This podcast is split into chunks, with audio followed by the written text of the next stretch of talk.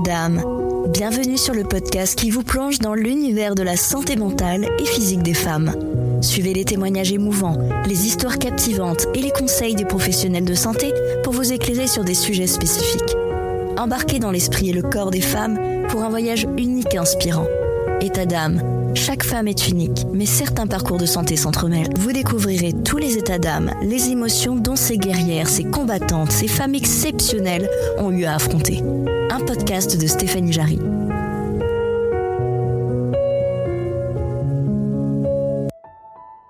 Bonjour, vous êtes sur État d'âme, le podcast pour la santé des femmes. Découvrez Célia dans cet épisode. Un parcours semé d'embûches pour cette jeune femme de 33 ans.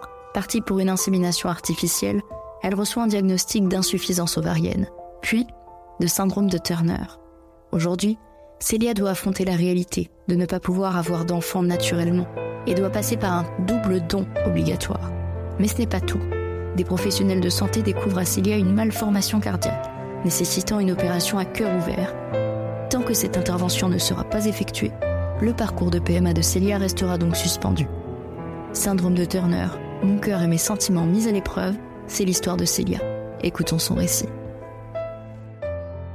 Ça fait un an que je me suis lancée dans ce, dans ce parcours. Lorsque je me suis lancée dans ce projet, j'ai dû faire euh, différentes analyses qui sont faites à un jour euh, particulier du cycle. Et lors d'une écho, on m'a découvert une insuffisance ovarienne anormale, précoce, pour mon âge. J'ai donc dû faire des analyses supplémentaires, des analyses génétiques, donc une prise de sang. J'ai eu les résultats un mois après. Et c'est mon cariotype qui a révélé que j'étais atteinte du syndrome de Turner. Donc en fait, c'est au niveau du chromosome sexuel. Les garçons, ils ont un X et un Y, et nous les filles, on a deux X. Et pour le syndrome de Turner, il y a un des deux X qui est soit absent totalement ou partiellement. Et en ce qui me concerne, c'est une absence partielle. Aujourd'hui, je ne sais pas. Mon parcours PMA, lui, est en stand-by, ça c'est sûr. Je vais devoir revoir euh, mon cardiologue après l'opération pour qu'il valide ou pas si mon cœur peut supporter une grossesse. Aujourd'hui, c'est pas du tout le cas. Donc j'espère que suite à cette opération, tous les voyants seront au vert et que mon parcours euh, pourra se poursuivre euh, sereinement et aboutir euh, enfin à quelque chose de beau. Je ne connaissais pas ce syndrome. Je n'en avais jamais entendu parler. Ça a été euh, une grande découverte. La réaction a été assez dure, forcément. J'ai beaucoup pleuré. On a le sentiment que le ciel nous tombe littéralement sur la tête. Après, la maladie en elle-même, je ressens rien. Je n'ai pas de douleur physique. Par contre, c'est les conséquences de ce, de ce syndrome qui ont été euh, beaucoup plus compliquées euh, à encaisser. En effet, euh, à cause de ce syndrome, je ne peux pas avoir d'enfant naturellement. Alors, je ne peux pas avoir d'enfant naturellement parce que j'ai ma réserve ovarienne qui est insuffisante et j'ai un taux hormonal qui est très bas. Donc, c'est impossible. Après, si par miracle je tombe enceinte naturellement avec ce syndrome, en fait, euh, c'est dangereux pour, euh, pour mon enfant parce que je peux lui euh, transmettre une maladie chromosomiale. Donc, certes, je suis partie dans ce, dans ce projet de PMA, mais jamais je me suis fermé les portes à rencontrer quelqu'un plus tard à, avoir peut-être un enfant naturellement avec cette personne-là. Sauf que, euh, voilà, ce, cette annonce de ce syndrome de Turner et euh, le fait que, à cause de ça, je ne peux pas avoir d'enfant naturellement, oui, c'est dur à entendre, c'est un, deuil. C'est un deuil, littéralement, euh, c'est un deuil. Et ça a été, ça a été très compliqué, oui, très compliqué. Donc, là, on part euh, dans un système de, de, PMA. Avec le syndrome de Turner, je suis obligée de passer en double don. Donc, euh, don de sperme et don de d'ovocytes. Et ça, je crois que c'est ça qui a été le plus compliqué pour moi. C'est le côté du double don. Donc le côté où il n'y a euh, pas de génétique, où il n'y a rien de moi, je le mets entre guillemets forcément, parce que quand on le porte, euh, il y a forcément quelque chose euh, de nous. Au départ, ça a été pour moi inconcevable. Je voulais même pas en entendre parler du double don. Et puis, euh, le temps fait son affaire. Euh, j'ai vu euh, une psy qui était spécialisée dans la PMA, qui m'a fait du bien. Et puis, et puis c'est se poser la question aussi, à se dire si je renonce au double don, ça veut dire que je renonce à vivre une grossesse. Et ça, pour moi, c'était, c'était pas possible en fait. C'était pas du tout possible. Donc j'ai pris, euh, pris le temps et, et puis euh, j'ai vu euh, différents médecins également et, et j'ai eu les réponses à toutes mes questions aussi et c'est ça qui fait avancer en fait psychologiquement. Donc aujourd'hui, aujourd'hui oui, je peux le dire, je suis en accord complètement avec moi-même, avec ma tête, avec mon corps, par rapport au, double don en fait. J'ai une, importante opération qui arrive euh, d'ici quelques mois. On m'a découvert euh, une malformation cardiaque qui fait que aujourd'hui mon, cœur ne pourrait pas supporter euh, une grossesse. Et d'ici quelques années, je pourrais avoir des complications au niveau de mon cœur. Donc c'est une opération que je fais euh, pour euh, à court terme la PMA et à moyen terme euh, pour ma santé. Donc on est sur une opération à cœur ouvert. Je vais me réveiller en réanimation. J'ai une dizaine de jours à l'hôpital. Et quand je sors, j'ai minimum trois semaines de rééducation. Donc euh, bon, on n'est pas sur une petite opération. Donc oui, ça fait peur. J'appréhende énormément. C'est le cœur, c'est normal, je pense. Mais euh, je me fais aider, je vois une psy qui est spécialisée en chirurgie cardiaque. Et ça fait vraiment beaucoup de bien. En fait, euh, je suis en train de me préparer aujourd'hui euh, mentalement à cette, euh, à cette opération parce que j'ai vraiment envie d'aller à cette opération en mode, en mode guerrière et de, et de ressortir de cette opération en mode warrior. L'adoption, j'y ai toujours pensé.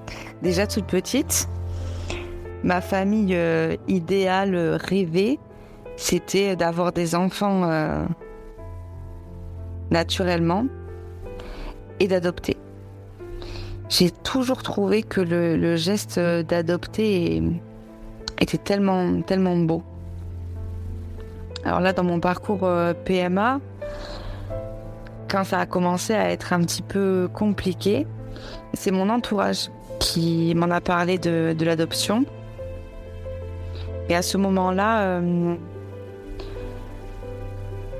j'avais pas spécialement envie euh, de d'en entendre parler de l'adoption parce que j'étais dans mon parcours de PMA, parce que euh, j'avais eu beaucoup, euh, beaucoup d'informations, beaucoup d'informations en plus négatives à gérer. Donc, il m'a fallu un petit peu de temps pour me rendre compte aussi que dans mon parcours PMA, vu que je suis euh, aujourd'hui en, attente de, double don, j'ai plusieurs années à attendre. Et donc, je me suis dit, mets à profit en fait ces années pour peut-être commencer à euh, faire ton dossier d'adoption en parallèle. Donc, euh, j'ai demandé le dossier d'adoption que j'ai reçu, que j'ai commencé à feuilleter.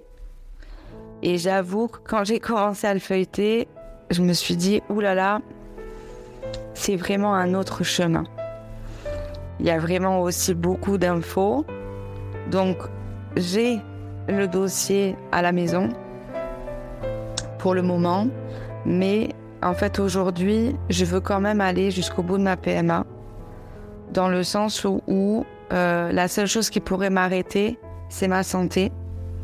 Certes, j'ai un désir d'enfant euh, énorme, mais je ne mettrai pas ma santé euh, en péril pour avoir un enfant. Donc, oui, je pense à l'adoption, mais pas spécialement aujourd'hui. C'est dans ma tête. Je vais aller jusqu'au bout de ma PMA, jusqu'au bout de ce que mon corps peut me donner. Et à ce moment-là, on verra. Aujourd'hui, c'est compliqué. Je suis partie il y a un an dans ce, projet qui à la base était euh, pour quelque chose de beau. Et en quelques mois, euh, tout a dégringolé. Les annonces des conséquences de ce syndrome qui ont été difficiles à gérer, l'opération du cœur. Je me dis, euh, c'est quoi la prochaine annonce et, euh, et, quand est-ce qu'on va me laisser tranquille Et puis ça fait six mois que euh, j'ai la tête dans mes rendez-vous médicaux. Donc il faut gérer, il faut gérer l'organisation perso. Pendant ces six mois, j'avais même pas le temps de, de penser à moi, de prendre soin de moi. Ces rendez-vous, ils sont lourds psychologiquement. On ressort de là, on est, on est fatigué psychologiquement. Et puis, euh, il y a le côté physique aussi. Il y a quelques mois, j'ai eu euh, de la violence obstétricale. Donc euh, oui, parce que quand on part dans ces projets-là, on voit énormément de médecins et et oui, on arrive aussi à tomber euh, sur ce genre de rendez-vous médicaux. Donc aujourd'hui, par rapport à tout ça, bah, j'ai du beaucoup de mal avec mon corps. Je lui en veux de, me faire subir en fait euh, tout ça. Pas très très cool avec lui, euh, mais il faut qu'il me laisse un petit peu de temps je sais que c'est lui qui va me permettre d'accomplir euh, mon rêve un jour. Donc euh, j'ai essayé d'être plus douce avec lui. J'y travaille. Je vais y arriver. Je le sais que je vais y arriver. En tout cas, je me donne tous les moyens possibles. Dans ce combat, elles vont apprendre à se connaître, à connaître leurs forces, leur force qu'elles peuvent avoir à surmonter toutes ces épreuves. Il y a toujours des solutions. Il faut se faire confiance, faire confiance à son corps surtout. Être entouré, que ce soit la famille, les amis, les collègues. Parlez-en. N'hésitez pas à demander de l'aide. La réussite sera encore plus belle.